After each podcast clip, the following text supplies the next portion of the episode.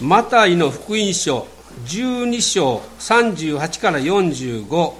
新約聖書の23ページをお開きください。マタイの福音書12章38から45節、えー、新約聖聖書23ページでございます。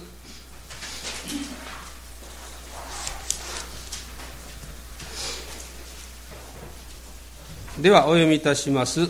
マタイの福音書12章38節。その時立法学者パリサイ人たちのうちのある者がイエスに答えて言った。先生私たちはあなたからあなたから印を見せていただきたいのです。しかしイエスは答えて言われた。悪い会員の時代は印を求めています。だが預言者ヨナの印の他には印は与えられません。ヨナは三日三晩大魚の腹の中にいましたが同様に人の子も三日三晩地の中にいるからです。ニネベの人々が裁きの時に今の時代の人々と共に立ってこの人々を罪に定めます。なぜならニネベの人々はヨナの説教で悔い改めたからです。しかし見なさいここにヨナよりも勝った者がいるのです。南の女王が裁きの時に今の時代の人々と共に立ってこの人々を罪に定めます。なぜなら彼女はソロモンの知恵を聞くために地の果てから来たからです。しかし見なさいここにソロモンよりも勝った者がいるのです。汚れた霊が人から出て行って水のない地をさまよいながら休み場を探しますが見つかりません。そこで出てきた自分の家に帰ろうと言って帰ってみると家は空いていて掃除してきちんと片付いていました。そこで出かけて行って自分よりも悪い他の霊を7つ連れてきて皆入り込んでそこに住み着くのです。そうなるとその人の後の状態は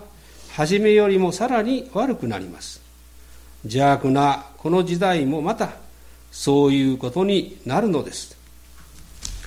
えー、聖歌隊の賛美、205番。あごめんなさい。間違えましたかね。えー、201番ですね。はい、ごめんなさい。聖歌隊の賛美201番に続いて、えー、高取牧師より、救い主の印と題して説教をしていただきます。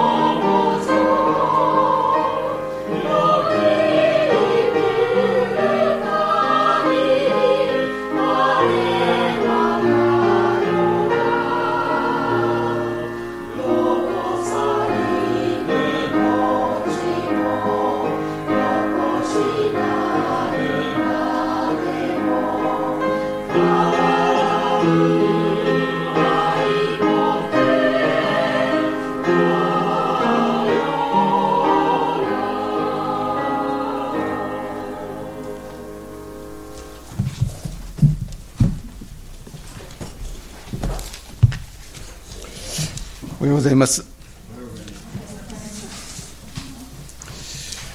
イエス様はこれまでに神の国は近づいたと神の国の宣教を続けてこられましたところがこの28節でしかし私が神の御霊によって悪霊どもを追い出しているのならもう神の国はあなた方のところに来ているのです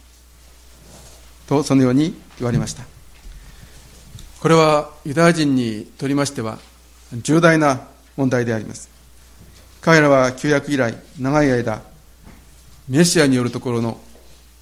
神の国の実現を待ち望んで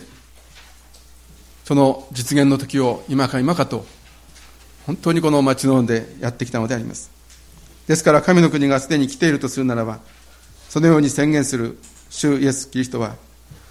メシアであるのかというそういう問題が問題が当然起こってまいります。立法学者やパイサイ人のうちのある者たちはイエス様の言葉を聞きとがめて早速その証拠を見せてほしいとイエス様に迫りました。38節を見るとその時立法学者パリサビ人たちのうちのある者がイエスに答えていった。先生私たちは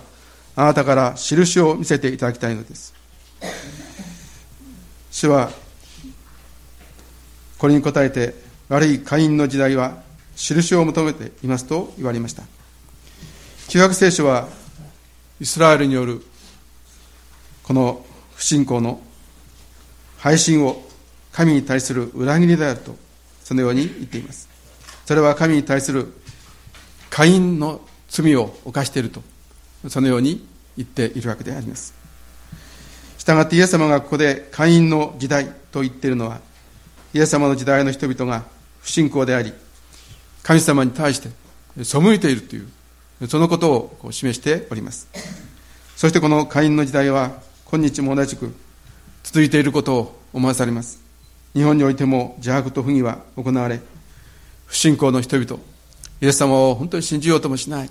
また神様のもとに来ようともしない多くの人々がおります。人々はイエス・キリストがメシアすなわち救い主であることの印を求めています。その印とはイエス様がメシアであることの証拠を意味しています。メシアの印救い主の印。それは39節から42節。イエス様は唯一の印として預言者ヨナの印の他には与えられないとそのようにこのところでおっしゃっています。ヨナは宣教のため神様からニネベに派遣されました。しかし彼はそれに従いませんでした。ニネベとは違うタルシュ行きの船に乗り込んだのであります。そしてこの海上で嵐に出会いました。船は今にも転覆しそうになったので荷物を捨て人々はくじを引きました。誰が原因でこの嵐になったのかということを探るためにそのくじはヨナに当たりましたそこで夜中から訳を聞きますと、神様のおっしゃることに背いていたことが分かりました。そこでヨナは、海に投げ込まれまして、太陽に飲まれ、その腹の中で三日三晩を過ごしました。その中でヨナは、自分の神様に対するその罪を背いて、本当に自分勝手な方向に行こうとした、その罪を認め、悔い改めました。神様はヨナの悔い改めの祈りを聞いて、彼を太陽の腹から吐き出させられました。それからのヨナはニネベに行って神様からのメッセージを伝えたのであります。40節ヨナは三日三晩太陽の腹の中にいましたが同様に人の子も三日三晩地の中にいるからです。この出来事を踏まえてイエス様はご自分が十字架につけられて殺されることそしてこの墓の中に葬られ三日目に復活するというそのことを示されました。救い主の印メシアの印は十字架と復活によって明らかにされるとそのように言われたのであります。イエス様は立法学者やパイサウィッたちがいかに不信仰であるかをヨナの時代の人々と比較して述べています。41節イネベの人々が裁きの時に今の時代の人々と共に立ってこの人々を罪に定めます。なぜなら、ニネベの人々はヨナの説教で悔い改めたからです。しかし見なさい、ここにヨナよりも勝った者がいるのです。ヨナが太陽の腹から出て、二度目に行って、人々に神の言葉を伝えたとき、人々は本当に心から悔い改めました。ヨナの言葉を神の言葉であると、そのように信じ、神のメッセージであると、そのように聞いた二度目の人々は、あこれは大変だと、そのように思って、町を挙げて悔い改め、神様のメッセージに、ヨナのその言葉に従いました。つまりこのニネベの人々はヨナの言葉を神からの言葉として信じて受け入れたわけであります。それに対して立法学者やパリサイ人はこのヨナの説教に勝るイエス様の神の御子のその説教を聞いたとしましても少しも信じようとしませんでした。それゆえに悔い改めて信じたニネベの人々が裁きの場に立って罪に定める時が来るであろうとそのようにここでイエス様は言っておられます。あなた方は昔の人たちとは比較にならないほど、本当に素晴らしい良い機会が与えられているのにもかかわらず、神様に背き、不信仰であるため、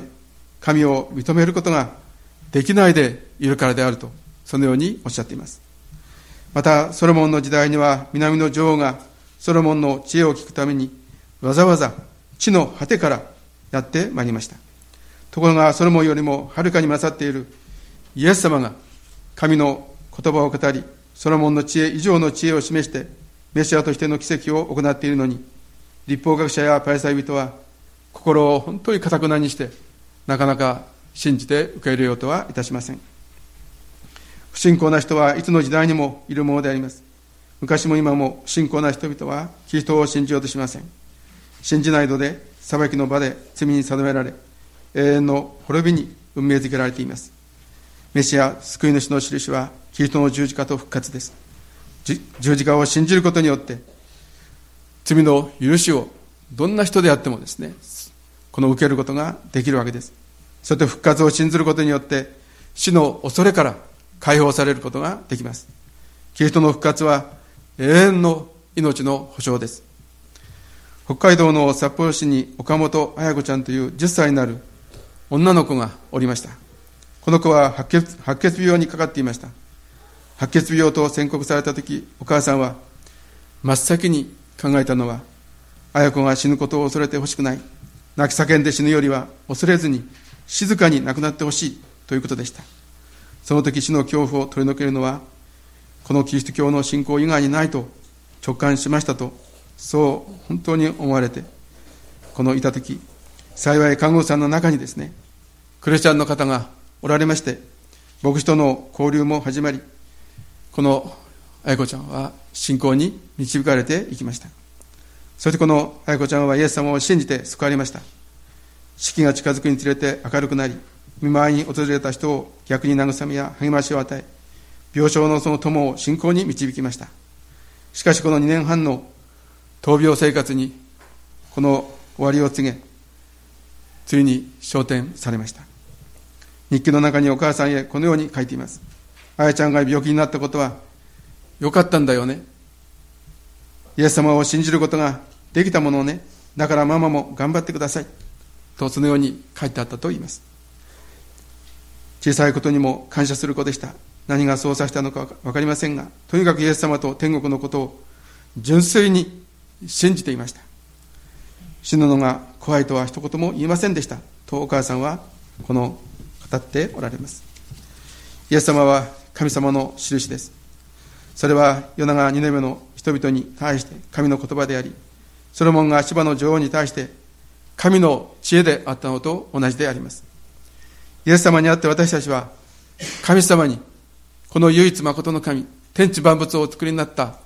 この創造者のある神様に出会います。私たちはイエス様において神と出会ったとき、応答を迫られます。何かしら応答しなければなりません。学者パイサイ人のように冷たい敵意を示すか、民衆のように無関心を示すか、それともニネベの人たちや芝の女王のように神の警告に、また神の真理に耳を傾け、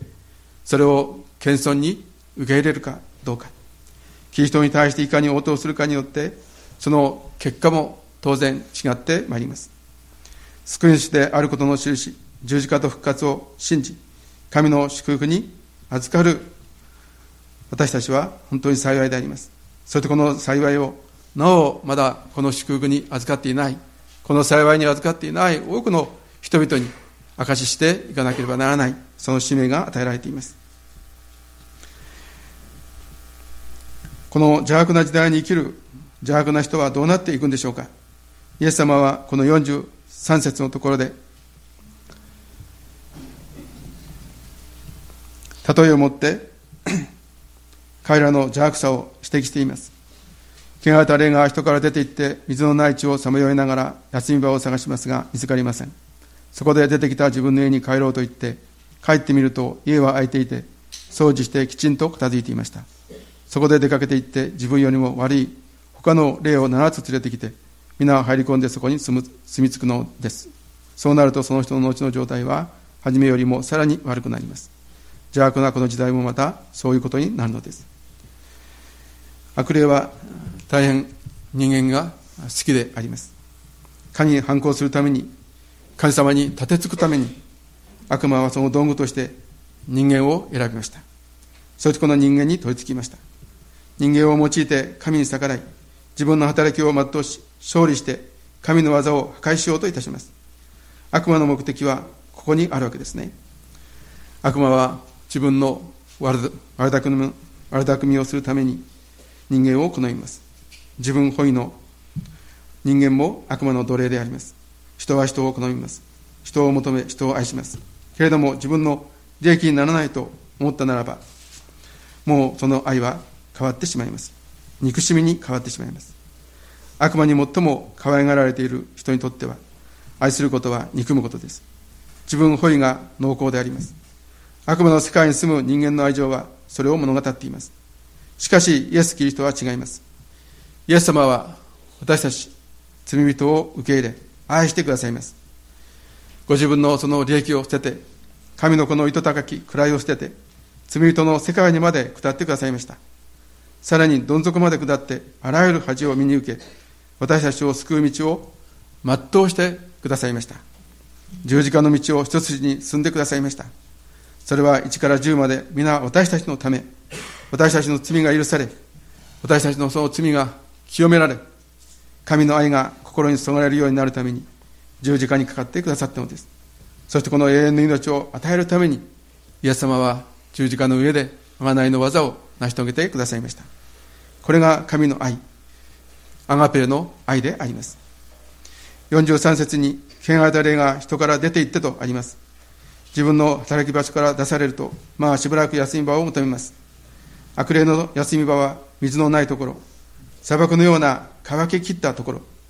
潤いのないカサカサしたところ。これがまさに悪霊の本当に休み場にふさわしいところです。しかしどこにも適当な休み場が見つからない。それに人が恋しい悪魔は人間なしには生きられません。だからまた元いた家に帰ってきました。住み慣れた家。44節を見ますとそこで出てきた自分の家に帰ろうと言ってとあります。その家は空いていました。空き家です。実に住むに申し分のない家になっていました。空き家というのは大抵蜘蛛の巣がいっぱい本当にこのかかっていてまたゴミだらけで住み心地が悪くなっているものであります。ところがこの家はきれいに掃除がしてあります。しかもきちんと片付いていました。悪霊にとってうってつけの家です。すべての準備ができていつでもお帰りください。とそのように待っています。この例えは何を私たちに教えようとしているんでしょうか。それはイスラエルの人々について語られています。イエス様が悪霊を追い出したのを見た立法家者パイサイ人が悪霊の頭ベルゼブルによって追い出していると言いました。清い神の一人を救い主イエス・キリストどうして悪霊の力で悪霊を追い出すようなことをなさるでしょうか。イエス様のなされた出来事を悪霊によってしたのだということはいかに彼らの信仰が腐れ果てたものであるかということを表しています。例えて言えば一つの悪霊が追い出されて七つの悪霊が住んでいるような心であって全く彼らは救いようのないひどい状態であるというそのことをこの示しておりますイスラエルの民は悪霊を追い出されて偶像信仰から清められましたそしてこの誠の神を信ずる民となりましたしかしいつの間にか肝心なこの誠の神様を他に放り出して外に放り出してですねただ外側ばっかり自分たちの姿、形ばっかりきれいにしようとしております。まさにきれいにしてある家のようであります。信仰は形式化し、神殿の儀式はお祭りのように盛んになっております。見たところは実に盛んで立派なように見えます。けれども、その内容はと言いますと何もありません。神の子イエス様がキリトとしておいでになったのに、メシアがおいでになっているのに、どういうわけか、そのイエス様を反撃しようとしています。本来ならば真っ先に迎えるはずであるのに、神の家であるべき彼らは全く七つの悪霊、悪魔の伝道となりきっています。しかも表面は形式的な信仰で、この片付けられています。掃除はよくなされています。しかし神はそこに住んではおられない。神の御霊はそのようなところにはお住みになりません。七つの悪霊に疲れた状態。これを私たちに当てはめてみるとどうなるでしょうか。罪を本当に悔い改めた。けれどもキリストを救い主として心に本当に迎えていないとするならば、それはこの状態と同じです。罪を悔い改めて心をきれいにしたら、心の家に救い主イエス様を迎えて住んでいただく。それが救いであります。私たちが救われるのは、御霊の働きによります。御霊によって始めた救いは、御霊によって導かれ、御霊になお満たされて、完成へと至っていかなければなりません。御霊の働きを無視して、生まれながらの肉の力で信仰生活をしていこうとしますと、悪魔が喜んで近づいてまいります。ですから、パウロはガラテヤ5章19節からのところで、肉の働きについて述べております。肉の働きを行う者は神の国を継ぐことがないと、そのように言われています。肉の働きは悪魔が喜ぶものであります。悪魔に隙を与えてしまいます。私たちはサタンにつけ込まれる余地をなくさなければなりません。クリスチャンは自分の罪を悔い改め、キリストを救い主と信じて、このイエス様を心の中に迎えています。そして救われています。キリストの十字架の贖いによって信じている者は、義とされ、そして罪の許しを与えられて、新しく精霊によって生まれ変わってですね、神の子供とされ、永遠の命が与えられています。けれども救われているが、自我があって精霊の全く内住、精霊の満たしに預かっていないと、その自我の妨げによって心の中に戦いが起こり、勝利がありません。そこでキリストの十字架の血潮により頼み、心を清め、精霊の満たしを切に祈り求めます。そしていよいよ神様に近づいていきます。神様は信じて求める者に必ずこの精霊の内住、精霊の満たしを与えてくださいます。ルカ11章13節に天の父が求める人たちにどうして精霊をくださらないことがありましょうとそのようにイエス様は言っておられます。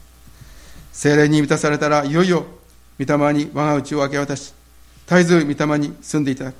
そして、自分というその家は全部御霊にお任せする。御霊のご支配のもとに1から10まで絶えず置かれていく。そのような生活を送っていきます。そうすると、その家の主人は、まさしくキリストご自身であります。御霊ご自身です。私はただ全てをこの主人に従っていけばよい。主人に一切を任せ、働いていただく。その時この家はまさに悪霊が追い出されて、キリストの家、神の宮となっていきます。そうであったなら、悪霊がまた帰ってこようが、絶対に今度は入ることができないし、寄りつくこともできません。けれども私たちが御霊に一切を一任しないで、自分の力で、自分の勢いで、この信仰生活を送ろうとすると、悪霊が住み着くのに手頃な家となってしまう。そういうこともあり、あり得るものであります。せっかく救いを受けたのでありますから、私たちは、自らをですね、このパイサイ人のように、悪霊の住処にしてはなりません。私そのものにいよいよ死んで、ただ御霊に全部明け渡して、精霊に絶えず満たされていく、そのことを祈り求め、その恵みに預かって生きていくことが大事であります。そのために自我と世を十字架につけようと、ガーテヤ人の手紙の中でもそのことが言われています。御霊に満たされている人はどこまでも謙遜であります。低い心です。それはイエス様なしには一歩もやっていくことができない。そういう本質的な弱さをいつも身に帯びているからであります。そして、自らの弱さ、無力さを意識すると、そのところに、御霊がなお住んでくださる、その家があります。立法学者やパイサイ人は、精霊の技を汚れた霊による技であると言って精霊に逆らうその罪を犯しました。それは決して許されない許されることもできないこの罪であります。それは心の邪悪なものはますます邪悪になっていくことを教えています。私たちはイエス様を信じ精霊の満たしを求め満たしを本当に受けてサタンにつけ込まれる余地を全くなくすそういうお互いとならしていただきたいと思います。人は誰であっても二つのうちどちらかです。御霊の本当に住む家であるかそうでなければ悪霊の住む家となっていないか。空き家であるということはできません。第二ペテロの2章20節に主であり救い主であるイエス・キリストを知ることによって世の汚れ汚れから逃れその後再びそれに巻き込まれて征服されるならそのような人たちの終わりの状態は初めの状態よりももっと悪いものとなりますと書いてあります。神様の見舞いに本当に始めていただいたこの救いをですね完成に至るまで御霊によってこの導かれてこの教会生活を送りまた祈りと御言葉の生活を送っていよいよ主に喜ばれそして本当に主の御用のために役立つ私たち一人一人と名を鳴らしていただきたいと思います。それではお祈りをいたします。愛する天の父なる神様今日もイエス様が救い主の印である十字架と復活を示してくださりありがとうございます。私たちのためにイエス様は十字架で尊い命をお捨てになりまた尊い血潮を流してくださいました。また復活を通して本当死の恐れから全く解放してくださっています。このイエス様をいつも私たちは心に覚え神様あなた様ご自身の見舞いにあってどうぞなお信仰生活に励もうとならしてください。そしてこの世にあっては本当にいろいろと悪霊が働いております。けれどもその悪霊に本当に主を心を任せることなく本当にいつも主を御言葉の盾を持ってこの心を守り絶えず主よご自身イエス様ご自身がこの積んでおられる心の中でキリストを主と崇めようとありますけれども、どうぞ主よそのことをいつも覚えつつ、イエス様の本当に十字架に自らをつけ、そして今は本当に生きているのは私ではなく、キリストであると、そのように本当に信仰を持って、いよいよ主よご自身を告白し、また、あん様にお仕えし、従うところのものとならしてくださいますように、心よりお祈りをいたします。どうぞお一人お一人の家に主の祝福と恵みをお与えください。感謝し、イエス様のお名前によってお祈りをいたします。アーメン